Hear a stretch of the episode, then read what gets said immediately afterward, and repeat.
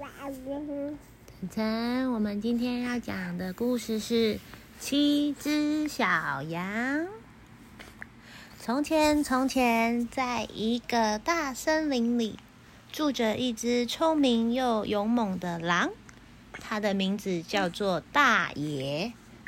森林里的其他动物都非常害怕大野，因为它不像大野一样有尖锐的牙齿，也不像大野一样有着飞快的速度。更重要的是，它们没有大野那么聪明。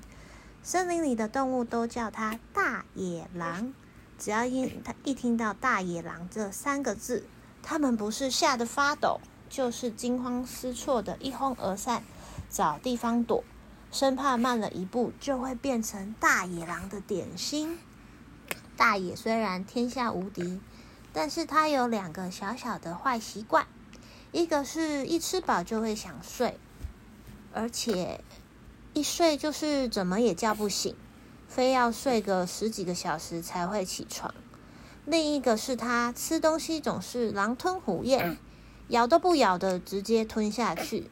虽然大野的妈妈从小就告诉他，一定要改掉这两个坏习惯，否则是无法当森林之王的，但是大野总是一脸不在乎的说，要当森林之王还不简单，我比谁聪明，我比谁都跑得快，我的牙齿比谁都利，其他的一点点小缺点不算什么啦。这天，大野在森林里闲晃，看见一只母羊从一间小房子出来，屋里有一堆小羊羊，小羊咩咩叫的声音。大野正好肚子饿，他想了想，母羊的肉比较老，没有小羊好吃，我先把小羊吃了，吃完要是还吃得下，我们再来吃母羊。大野到了羊的家，敲了敲门，你是谁？里面的羊问道。我是你妈啦，快开门！大野模仿他妈妈讲话的口气，没耐性的大喊，骗人骗人，你不是我们的妈妈，我们的妈妈的声音才不像你这么粗，而且她对我们很温柔，她都是说，亲爱的孩子们，妈妈回来了，帮我开门吧，才不像你这么没礼貌。大野碰了一鼻子灰，不过他并不着急，因为笨笨的小羊们已经教他怎么模仿才会像羊妈妈。为了要有悦耳的声音，大野到杂货店买了一瓶枇杷膏，请给我有孝心图案的。聪明的大野这么吩咐道。现在什么东西都有仿冒品，还是得小心。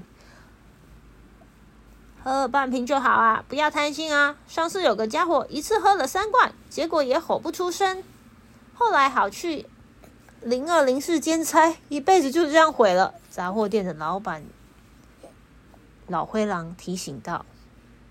大爷点点头，咕噜咕噜咕噜，一口气喝了半瓶。喂，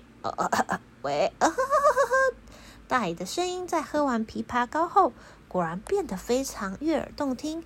哈哈，这下子这些小羊肯定会以为我是他们的妈妈咯，他得意的想。他再次来到了羊的家前面，敲敲门，用悦耳的声音说，亲爱的孩子们，妈妈回来了，帮我开门吧。是妈妈回来了，里面有只小羊兴奋的叫道。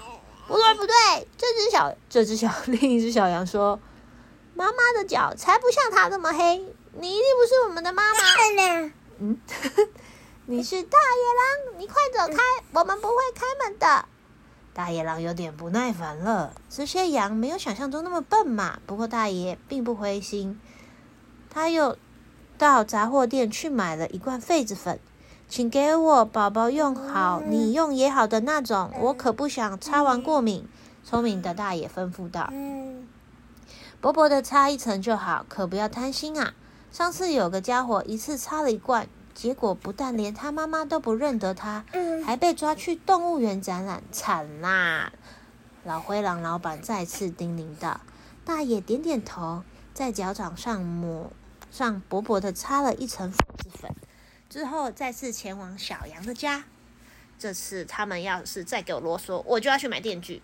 大野心里想，谁呀？小羊们异口同声地问道：“亲爱的孩子们，妈妈回来喽，帮我开门吧。”大野说道：“孩子们，别担心，我不是大野狼。你们看我的脚，跟你们一样晶莹剔透，洁白无瑕的呢。”“真的耶！”小羊们惊喜地叫道：“是妈妈回来了！”说着便赶紧开了门。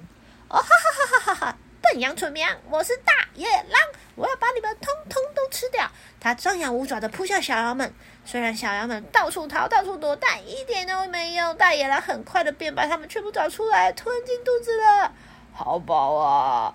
大野狼满意的摸摸肚子，又舔了舔嘴。我吃饱了，剩下的那一只。他瞄了躲在壁中里发抖的小羊一眼。等你长大一点，我再来吃你，你可要吃胖一点呐、啊！哈！他慢慢的在森林里散步，准备回家。